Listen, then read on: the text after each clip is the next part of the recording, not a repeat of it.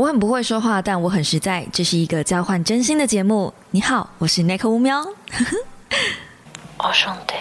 Hello guys，欢迎来到乌喵的备忘录。星期一的一大早，你还好吗？现在的录音时间是四月二十八号上午的两点三十八分。为什么要特别强调这个录音时间呢？因为就是这个星期，就是这个星期，就在这个星期五啊！四月二十三，世界阅读日，哈米书城 App 提供大家一天限定的包月体验快感，当天还有免费的电子书可以提供下载。从仁慈、弹性习惯、内在原理、最高自主学习法、有钱人都在做的一百件事情等等，足凡不及被宰，每个人限领一本，二零二二本，额满为止哦。建议大家先下载 App，以免抢不到书。就算没有抢到免费的电子书也没关系。现在下载哈密书城 App，有机会抽到 Samsung Galaxy S 二十二旗舰机。四月十一到五月十一活动期间，首月甚至只要四十九块钱，次月起每月享有优惠价一百一十九元，一个月不到一杯咖啡的价钱。全方位探索自己在阅读上的癖好，不限领域，看书看到饱。更多详情我放在节目下方了，直接点选传送门下载哈密书城 App 来体验随时阅读的快感吧。好啦，有一说一啦，虽然这是呃就是小小的给咱们干爹啊要我宣传的东西，但是呢，哈密书城我真的用了一阵子，然后这个 App 说真的不得了不得了，上面他们选的书就是每个月他会提供呃数十本，然后是免费的，你可以看完。看到宝的，虽然不是不完全是任意看，你还是可以在上面买你自己想买的书，这是没有问题的。但它有一栏叫做编辑精选，就是那个是你自己要另外额外付费的书籍，但至少已经有人先帮你把书单挑好了。那如果你是包月制的服务呢？这个不地方的话，就是他们每个月会去跟出版社谈，然后由出版社那边提供好的书给你，同样也是编辑帮你选，所以。如果你不知道怎么挑书，茫茫书海看着一大堆的书架，感觉到恐慌的这种人，已经帮你把选项从几千万缩减到几十本，然后还只要一百一十九。我是不是跟你们说，我只会接一些好东西？不是好东西，这是什么？这真的是一个，我真的，我看到这个平台这样子在出的时候，我真的觉得他们到底赚什么啊？那今天因为是有这个干爹的原因啊，所以啊，咱们今天来推荐这个上面讲的一些东西。我其实，在 YouTube 上面有推荐《奇怪奇事务所二》这一本书。那这本书因为刚好我有实体版的，然后同时间我又看到他们有上架，所以我等于是有实体书，然后又有电子书的感觉。大家在看怪奇事务所的时候，我觉得好像就是把它当成简易的小知识再看看吗？可是怪奇事务所我真的很推荐是那种无论大人小孩都可以一起看的书，因为它里面的绘本很多的细节，然后我自己也觉得怎么讲很可爱啦，就是可以激发小朋友的绘图能力、美感，然后它的排版又是好的，就是这本书我真的无可挑剔。我自己私心告诉你说，如果你呃也是喜欢怪奇事务所，然后又喜欢绘本类的，这本真的可以收啦。我自己是实体电子都有，然后现在有哈密书城的关系，所以我现在等于有三个版本。那哈密书城它下载书的时候，它不是。我不晓得它是不是无限制，永远都会在我的手机里面。但我印象中它是一个期限，就是最后下载期限是有就下载日的。然后这个期限过了之后，它这本书就不能再下载了。所以有点像是期间限定的图书馆这种感觉。你们可以类似这种，就是租书店嘛，包月制租书店这种这种味道。其实我觉得很方便，因为。现代人嘛，你本来也就不可能买很多很多的书堆在家里面蹲。我知道大家其实都不喜欢这样，就是一本书可能就两三百块，那你买三本可能就破千了。呃，不是一笔小钱，但也不是一笔说大不大、说小不小的一个一个一个金额吧。现在的人还会愿意掏个几千块出来买书，真的是少数了。是稀有种，好不好？我们都是稀有种，我们的小猫很优秀，我知道。那现在这个哈密书城，因为它只要一个月只要一百一十九嘛，所以而且第一个月只要四十九块，你可以先使用一个月看看，甚至是如果你完全连这四十九块都不想花的话，就是四二三当天你下载完，然后体验一下什么叫做包月，就是如果我今天付了这个一个月四十九块，甚至第二个月要一百一十九块，那我可以看到什么样类型的书籍？我因为它每次都会更新。那我现在看到的书呢，是这世界上没有天台，只有最优秀的记忆法。呃，因为我今天吃稀饭烫到舌头，所以我现在有点大舌头。好，还有因为客户太难搞，所以需要心理学，这本也蛮有趣的。还有增肌减脂 DIG 自主训练，不错吧？上面有食谱。接着呢，还有上吧玩攀全攻略，好像是呃爬山的书籍。接着还有上班时别演太多内心戏，这本我们等下可以稍稍讲一下。还有正向聚焦。接着呢，我很推游戏师，就是之前有一个庄真师他的续集续作嘛小说，然后是翻转你的小资生活理财书。这本理财书我稍微翻了一下，其实我觉得很基本，就是基本基本基基本这样。教你怎么运用信用卡，然后怎么存钱，怎么理财，然后怎么去呃准备买房子之类的，是超级基本。但因为它的作者是台湾人，所以不用担心里面会出现什么奇怪的美国村村股的一些东西，你可以放心使用这样子。然后还有打造超人学习，就是大家很喜欢看的那种快速学习法则。还有做自己的运动营养师，呃，对，里面就是又是增肌减脂啊。然后接着是有锅就能煮啊，里面是一些就是料理的东西。这样应该可以感受，我还没念完，下面还很多。这样你们应该可以感受出来，其实光是免费的书籍，真的就已经看不完了。然后呢，还有有声书，有《聊斋志异》。然后还有一些补充讲义，上面还有杂志，还有我如果没有记错的话，还有报纸。对，还有报纸。我自己是不太看报纸，因为在手机上面看报纸真的太折磨人了。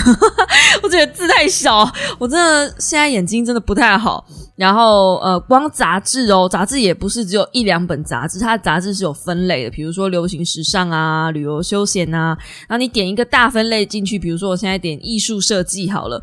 然后里面又一大堆，比如说金艺术啊、买 home 啊，然后 deep 也有，就是念 deep 吗？DPI 以前大学很爱看这这一套杂志，现在已经，唉，年代久远，看到都觉得，哎呀，这是这是青春呐。然后还有改造王啊、Homes 啊、Living 啊，我超喜欢逛艺术这一区的艺术设计这一区的杂志。然后人文设计啊、语言学习啊，杂志你就逛不完，甚至还有日杂，我天呐，我不知道为什么你们不下载，就是。我已经广告成这样了，我宣传成这样了，我真的不知道你们为什么不下载，因为我找不到任何一个不下载的理由。第一，下载这个 app 不用钱，然后下载那一天，你四月二十三的时候，你又可以体验它免费的服务一整天，就是对你来说，你并没有任何的损失。那就算你真的不喜欢，就把它删掉就好了。而且你可以在那一天看那么多免费的书，然后刚好怪奇事务所。它最后的下载日期就是四二三，所以你把它下载完之后，你看一看，如果你觉得不好看，你就可以不要买这本书，不是很好吗？就已经看完了。我我我我我我不懂，我不懂你不下载的理由。额外宣传一下，就关于抽奖的部分，有可以抽 Samsung Galaxy 的 S 二十二的旗舰机，对不对？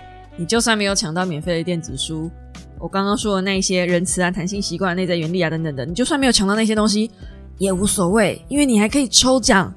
Samsung Galaxy S 二十二的旗舰机，我上网稍微查了一下，那一台手机至少要三到四万块。你今天很有可能机会就是只是下载一个 App，然后你就抽到一台手机，太疯狂了吧！我真的觉得哦，好疯狂哦，这厂商好疯狂哦。好的，反正呢，就我很开心有企业愿意做这一件事情，就是推广阅读这件事。那。今天本来想要在这上面跟大家就是稍微分享一下怪奇事务所，但是我觉得怪奇事务所我什么咖人家什么咖，我为什么还要去分享怪奇事务所呢？所以我突然间的就一个呃灵光一现，我们来分享一下我刚刚念到的那本书里面的其中一本好了。上班时别演太多内心戏，工作好累是因为你的想法太耗电，放掉那一些不用想等等的。那我稍微看了一下它里面的目录，呃，第一章就是为什么工作让人心累，然后是人际修罗场、环境压力锅、工作障碍区跟身心调节器这样，然后结语是能够发出求救信号的人内心十分强大。其实我光看这个，因为作者好像是日本人吧，所以日本人其实很很会写这种就是上班压力，然后你应该怎么释放压力的东西，他们压力超级大。我已经觉得台湾工作环境已经很修罗了，但是日本人的工作环境相信是更压迫的。呃，如果是以日本、还有韩国、还有台湾，我相信我们台湾的工作环境是相对比较人性一点点。就这三个国家来说，对，所以日本一定是非常压力大的一个国家。如果你要看这类型的书籍，我真的觉得韩国跟日本的作家去找这两个国家的作者来看就好了，因为他们一定经验非常丰富。尤其是韩国，他们的呃自杀率现在已经是居高不下了。但我觉得韩国的自杀率居高不下，是因为他们的霸凌事件也蛮严重的。这个我们可以下一集再来聊聊。那这一集呢，就是我们现在先针对这个人际修罗场。我现在说，哦，因为这个也是我刚刚看到，就是滑到我看到觉得这本书好像蛮有意思的，所以我就稍稍念一下书里面的内容。呃，第一章的人际修罗场。关于人际互动这些事情，不用想也可以。每个人的内心都有明确的好恶，讨厌也是需要重视的情绪。虽然不能因为讨厌对方而摆脸色，但也不必强迫笑脸迎人。这样一直欺骗自己的心，总有一天会忘记真实的自己的表情是什么，会烦恼打不进去职场的圈子，都是保持着必须打进去这个圈子的想法。记住，别人是别人，自己是自己，没有必要因为失去自我。痛苦、郁闷，重要的是保持自己的步调，只要稳健、勤勉的取得工作成果，人们自然会聚集到身边。其实我一直以为这是一件非常正常的事情，就是大家应该都知道的事。但是我总觉得在台湾的大家好像。也是台湾大家吗？还是每个人都会这样子？就是很多人都会在意别人的想法，然后过度在意，所以就变得过度活在别人眼睛里。我大概讲讲两百万本书，就是这种书籍，就是就是不要活在别人的评价里面。你知道，对于一个自媒体来说，这件事情多难？其实我自己偶尔都会失焦，就是我现在虽然可以不活在酸民的评论里面，但是我还是会很在意我身边的人对我的评论。就讲一句白一点的，就是我其实对于朋友对我的评论，不要讲到家人，家人就一定会很在意嘛，对不对？你们知道我在意的对象是谁，所以我就啊不多说了。再说就是重复的话题啊。但是如果是身边的朋友的话，其实我会觉得很受伤。就是有一些朋友对我的评论会觉得说我讲话其实很伤人之类的，但某些时候我觉得我只是试着要替他们担心，或者是多念一两句，就比如说呃。像我也会跟我老公讲说，呃，你的 SEO 要做好啊，你的分类要弄好啊，因为自己在做自媒体，而且我说真的，我不是那种很红的自媒体，然后我也不是那种人见人爱、大家喜欢 fit 的对象，所以我的影片如果要让别人看到，我只能靠两种方式，第哦三种方式，第一个是 SEO，就是电脑自动帮我演算法自动帮我去推播，第二种是你们的帮忙。就是所有的小猫认识我的人，去帮我分享这支影片，去帮我分享这个人啊，可能可以跟身边的人说：“哎，我认识这个谁哦，他这是他创造还没有这这支影片好像蛮有趣的，就帮我看看这样。”这个是自然推播，就是唯一一个我能够触及陌生流量的方法。然后第三个方法是我最近在试的，就是投放广告。那投放广告自然而然就是比较烧钱嘛。那也是因为我最近开始有一些就是知道有一些干爹愿意赞助我，所以我可以拿干爹给我的费用再去投放广告这样子。那理论上，嗯，这三个方法目前是也是主流的做法，就是大部分的人都会这样。但很多的 YouTuber 或者是创作人，其实他们是会靠互相 fit 的方式去其他频道曝光，这个是最快的，这个比什么都快。比什么投放广告啦、自然推播啦都来得快很多。可是因为我不是那种比较好 fit 的对象吧，就算人家跟我合作，他们也不见得会得到什么好处。很直白就这样讲，因为如果你要跟别人 fit，他们也会希望你的粉丝就是小猫，比如我的小猫会喜会喜欢他，然后他的粉丝会喜欢我，这样子才有达到交流的意义嘛。简单来说就是导流啦。那如果今天你 fit 的对象，他的导流流量是比你大很多的，他没有必要跟你合作啊。但是这个就变得很吊诡，就是如果你今天是跟一个跟你差不多的人，两方势均力敌好了，那个那个那个势均力敌要抓的很微妙啊，因为终究会有一个人大于你 或小于你，对不对？通常我都不是很建议去跟那种小于我的人合作，因为我反而觉得那种呃小于我的人做的东西比较真诚，还没歪掉。通常，嗯，好，剩下好剩下的不能再讲了。那反正呢，嗯，就是我我现在在在做这件事情，就会相对焦虑嘛。所以你又说我不活在别人眼睛里的话，虽然我是不在意酸民评价，但是我真的会很在意大家身边的我朋友的评价。那当我身边的人，我发现他们跟我一样陷入这种找不到人 fit 的时候，然后又不把 SEO 做好，不把自己的频道整理好，我去多念两句，他还可能还会一堆借口的时候，我就觉得算了，这个人没救了。就是我我。怎么讲呢？因为也不是那种呃，就就是就就是我也没欠你，你也没欠我。其实我们说真的也没必要这样子，就是把情把情况跟气氛弄得这么难堪，跟这么尴尬，对不对？我我我我招谁惹谁呢？但说真的，每次我去念这些东西，他们都觉得我很烦。呃，你干嘛要讲这些？这样，然后我又没有欠你，你又不是我妈之类的，就他们会觉得无奈。那我自己其实也无奈，因为我觉得。这是个经验分享。老实说，我根本不需要跟你们讲。讲讲白一点，大家都是呃在竞争流量的人，我干嘛要自自己制造我自己的对手？所以有的时候那种那算无理吗？就是把经验分享给你啊，然后你还不想学啊，然后就是一堆借口，就是就哎，不知道该说什么，啊一个恨铁不成钢的概念啊。哦，好。那我相信大家也许会遇到这样的状况，也许不会。大部分的人也许会遇到呃主管，比如说第一书里面第一章就是主管老是爱数落人，作者就说不用想说是你自己不好，有那种主管是真的真的真的很喜欢去数落别人。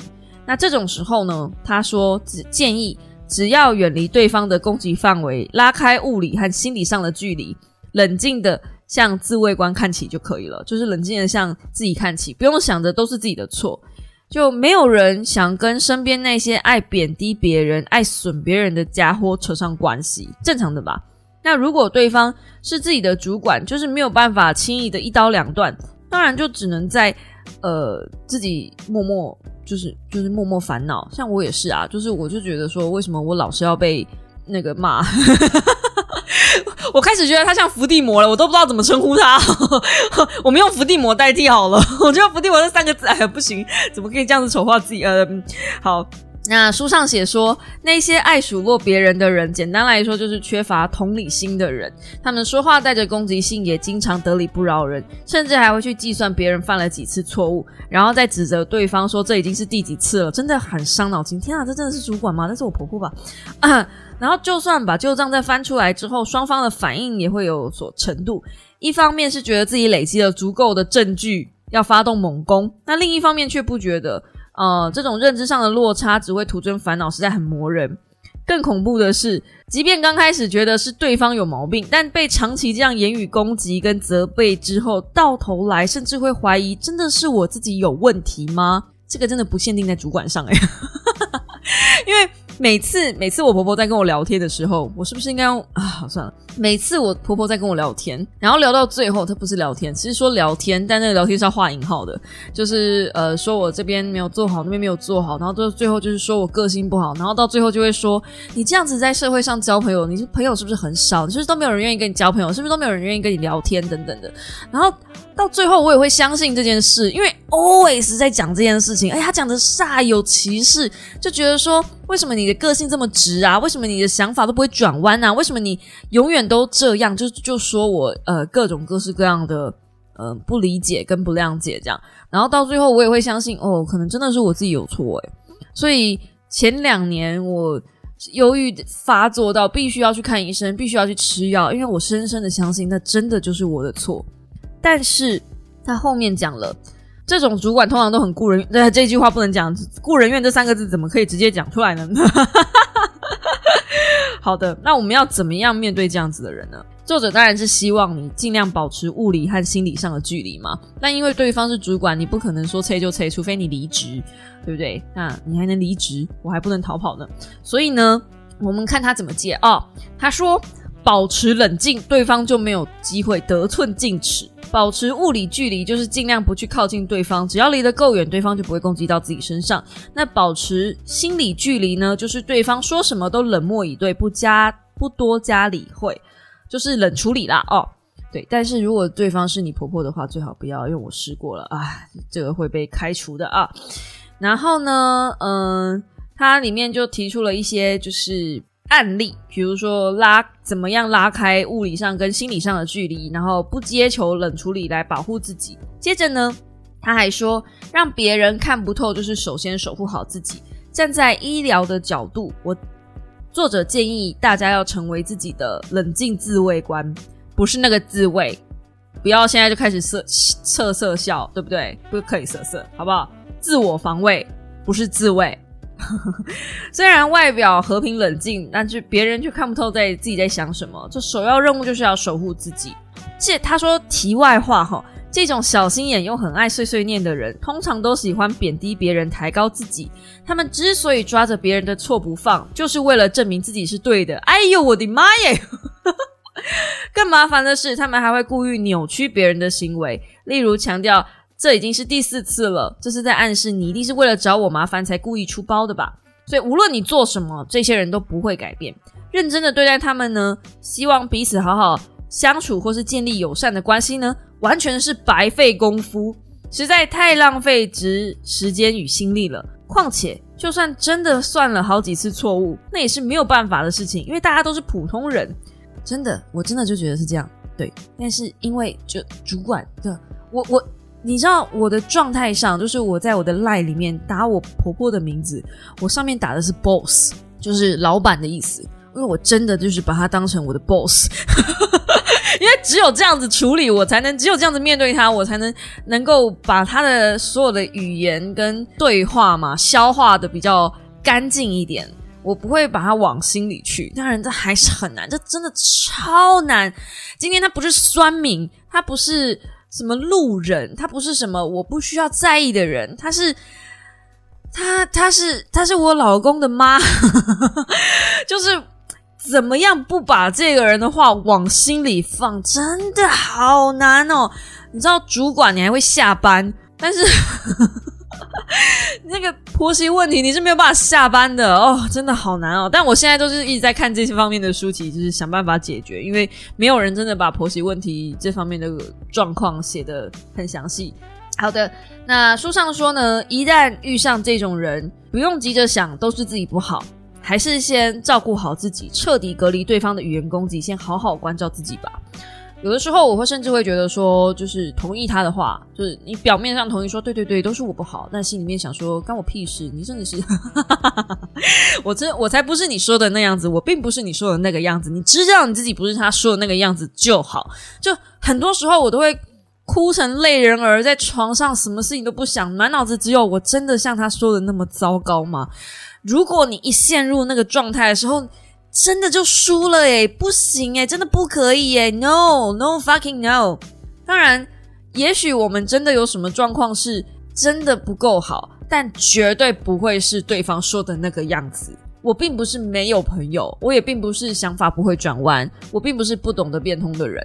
职场里面当然有时候会有一些讨人厌的同事嘛，哈，就是讨人厌的人嘛。那这个时候你不要想说。到底什么时候才会结束？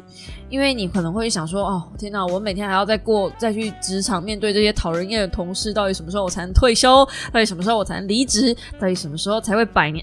我是说，就这些时候会让人心力憔悴啊，然后你一定会越来越烦恼啊。但其实呢，作者建议就是采取的方法是期间限定思考法，设定一个自己可以忍耐的期限。以便消除这种不知道什么时候才会结束的烦恼，就是你要看得到终点，你要给自己一个怎么讲呢？就是底线吧，对，底线。像我现在也是设好底线，所以我才能很健康的在这边跟大家聊天。就我有自己有一个最低底线，然后我跟你们说，真的也快到了，嘿，那。嗯，作者这时候讲了一个咨商的流程，我就留给大家到书里面去看，因为 A B A B 这样子念哦，实在是有一点多。那后面他说呢，来找我咨商的人，其实通常满脑子都是只想着自己现在应该怎么办，很少去思考往后还能撑多久。然而，判断往后还能撑多久却是很重要的事情。人必须先看得见终点，才有前进的动力。所以，我我也是，我就是给自己看到终点的力量。终点，我的终点，我最好最好的终点在哪里？最好最好的终点就是再二十年。不要问我为什么是二十年啊，这个讲出来大逆不道。但反正呢，就是二十年，这是最好、最好、最远的终点。如果今天这个是马拉松的话，好不好？就是二十年。那如果今天这不是马拉松呢？就今天如果这是一个就是短程赛跑呢？我提早到终点，提早下车呢？哦，嗯，这个就不说了。但是其实我是有给自己一个短程、短中长程的呃目标限定。当你有了这样子的目标限定的时候。你内心才有余裕，你会知道怎么判断什么时候你该下车，而且也能够帮助自己与施压的对象保持适当的距离。如果真的觉得不行了，撑不下去了，真的我快要疯掉了，那就跑，那就逃跑，真的就表示就就表示这个这不是你能应付的关卡，真的也没有关系，真的也没有关系，因为真的也没有必要让自己你知道的，就是这么痛苦。那如果你真的没有办法设定期限呢？你。就要试着想办法求救，比如说跟同事又处不来，但是嗯，你可能又没办法那么快离职，或者是初次碰面的客人突然间就是用言语攻击你的话，这种如果偶尔遇上一两次还好，对不对？可是如果万一这客人是你天天会遇到，比如他很常来，可是他又是 OK，或者是你那个同事就坐你隔壁，你又没办法处理他，那这个时候呢，最好第一时间一定要告诉公司，就一定要让上面的人知道。然后要保确保自己的退路，确保自己的退路什么意思？你不能无缘无故就去告状，你一定要留有证据。呃，无论公司会不会介入，还有一件事情可以做，就是说那个奥克的坏话。职场上所有人一起去抱怨那个奥克的话，可以有舒压的效果。就像我现在会跟你们聊我婆婆的事情，其实某种程度上也是一种舒压，就是。放松自己吧，类似这种感觉，就是就这就是八卦的用意嘛，是不是呢？我觉得应该是这样子的啦，嘿，对不对？所以呃，找在职场上找一个志同道合的同伴是很重要的。你讨厌这个同事，别人一定会讨厌这个同事。我当然也是不鼓励大家有小圈圈啦，但是讲讲嘛，舒压一下是很重要的。当然你要注意这个讲讲，不要千万不要留下证据，对，千万不要。那我自己的经验啦。如果你找同事讲，这个同事要你非常非常信任。我以前就是在微信有遇到一个非常非常好的同事，然后现在还是偶尔会出门逛街的朋友。他后来也离职了，就是我们在那个环境里面待，真的也待不下去。那所以才会有一种类似战友的感觉。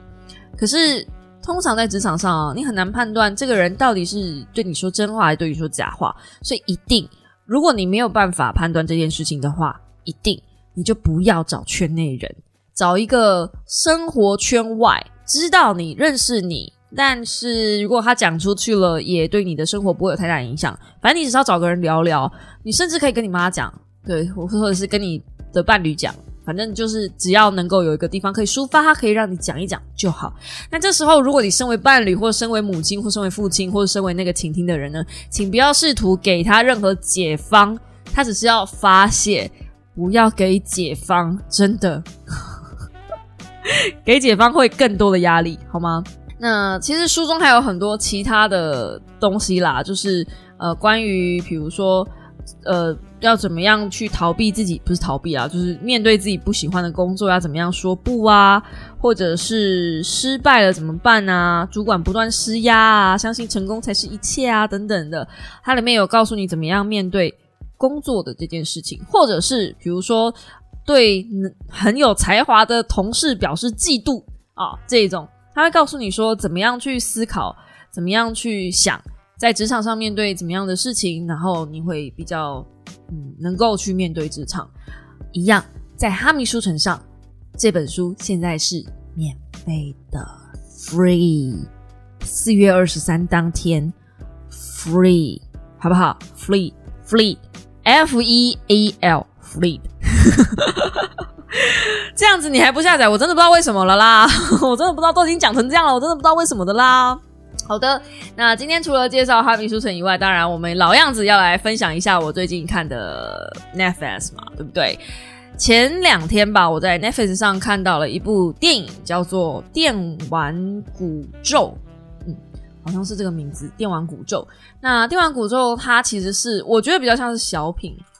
我相信很多人应该是冲着巴特菲尔德去看的，就是之前在 Netflix 上面有演《性爱自修室》，因为电玩古咒在 Netflix 上的广告，他也真的是用他的就是侧脸的照片当成宣传照，那也把他塑造成很像是男主角这种感觉。可如果你问我，我觉得这部片应该是没有男主角，应该是只有女主角，因为男生他的作用比较像是推进剧情，但是没有很大程度的怎么讲呢？就是。他没有，他给我的感觉不太像是男主角的戏份。他从头到尾出现的次数大概就三到四次吧。而且他说他喜欢女主角，但他追求她的那个程度感觉也没有非常。甚至他们第一次约会，他们就已经讲第一次约会了。如果你真的很喜欢这个女生，你会晃点她吗？你会放她鸽子吗？不会嘛。所以我觉得，呃。你如果用他当宣传点，然后说他是男主角，然后你是为了这个人进去看这部电影的话，真的会失望。至少我是蛮失望的。我就觉得说，为什么他的戏份这么少？我想要看他来解决这个难题，但结果他嗯，并没有，他被难题解决，这样就就并没有。对，那《电玩古咒》在讲什么呢？我觉得它有点像我小时候在看的那个《野蛮游戏》，小时候的版本就是有那个。旗子走来走去，然后被吸进旗子，然后东西跑出来，这样子那个感觉不是现在的那个野蛮游戏。现在野蛮游戏到底是我？那《电玩古咒》我觉得是好看的，虽然很多人在上面的评分觉得普通普通，但是我觉得它是好看的。他在讲呃 choose 呃，我觉得电影的原文翻译会更好，叫 choose or die。那主要是呃男主角呢，就是发现了一款游戏。他原本就是游戏工程师，他想要发明自己的游戏，所以他很喜欢去收集一些老游戏。结果他在垃圾堆里面发现了一款这个游戏，叫做 Choose or Die。那这个游戏方式也很简单，就是基本上他就给你两个选项，你就二选一就对了。只是呢，嗯，女主角就先。拿了这个游戏，它上面就写说，如果你破关的话，会得到一个很好的奖金之类的。那男主角当然不疑由他嘛，就就看到就很兴奋啊，然后分享给女主角这件事情。那女主角其实是对那个奖金很心动，因为她本来就是一个呃收入比较不好的家庭，然后妈妈又有一点精神状况，再加上弟弟之前就是意外走了，所以家里面的状况现在变得很复杂。那妈妈又被一个。奇怪的卖毒贩嘛缠上，就好像那个毒贩其实很想要把他们母女俩都收编进来做母子母女洞那种感觉，所以他对他的生活环境非常不开心。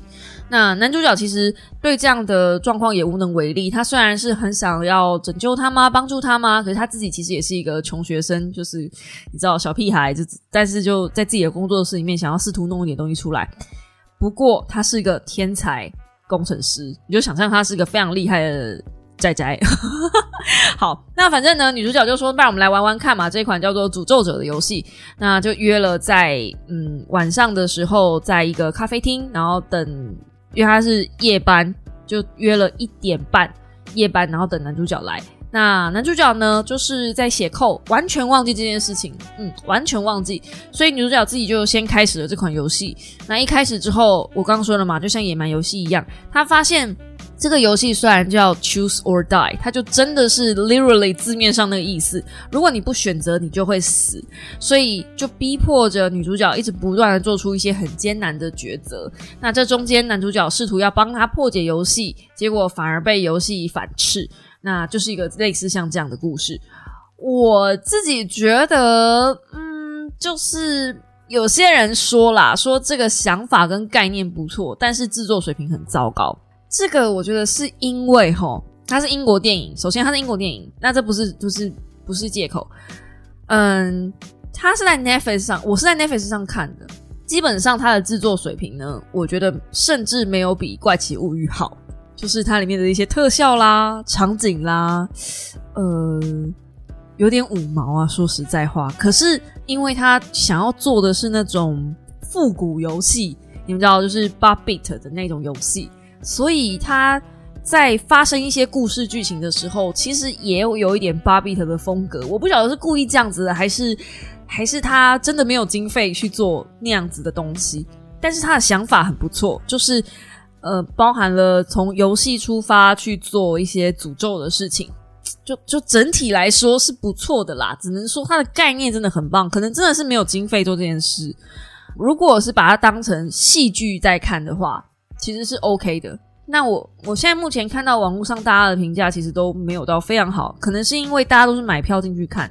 你要想 Netflix，我一个月呃花个一两百块，然后我可以看几百部片，这不就是几百部片里面的一部片？所以我不会对它有太高的评价，同时我也不会对它的评论有太严苛的一些惩罚。可如果今天我是去戏院，我单看你这部片就花了两三百块。然后你给我的成效，你给我的表现是这样，你用了这个男生做宣传，但这个男生基本上没有什么画面。然后呢，演出这个女主角的部分，这个女主角呢，认真来说也没有到非常漂亮，她不是那种大家眼里会传统定义的美女，因为女主角自己也是一个工程师，然后她呃，就是相对也是一个比较扛起家里面的人嘛，所以她没有太多的。女性特征可以这样讲吗？就是她穿的也比较朴素一点，T 恤、衬衫、牛仔裤，你懂的，就是那样子的感觉。她很忠实呈现那个身份、那个地位、那个状态下的女孩子会呈现什么样的样子。所以认真来说，我不怪她，我反而觉得那样子的设定是对的，那样子没有过度打扮、没有过度化妆是对的。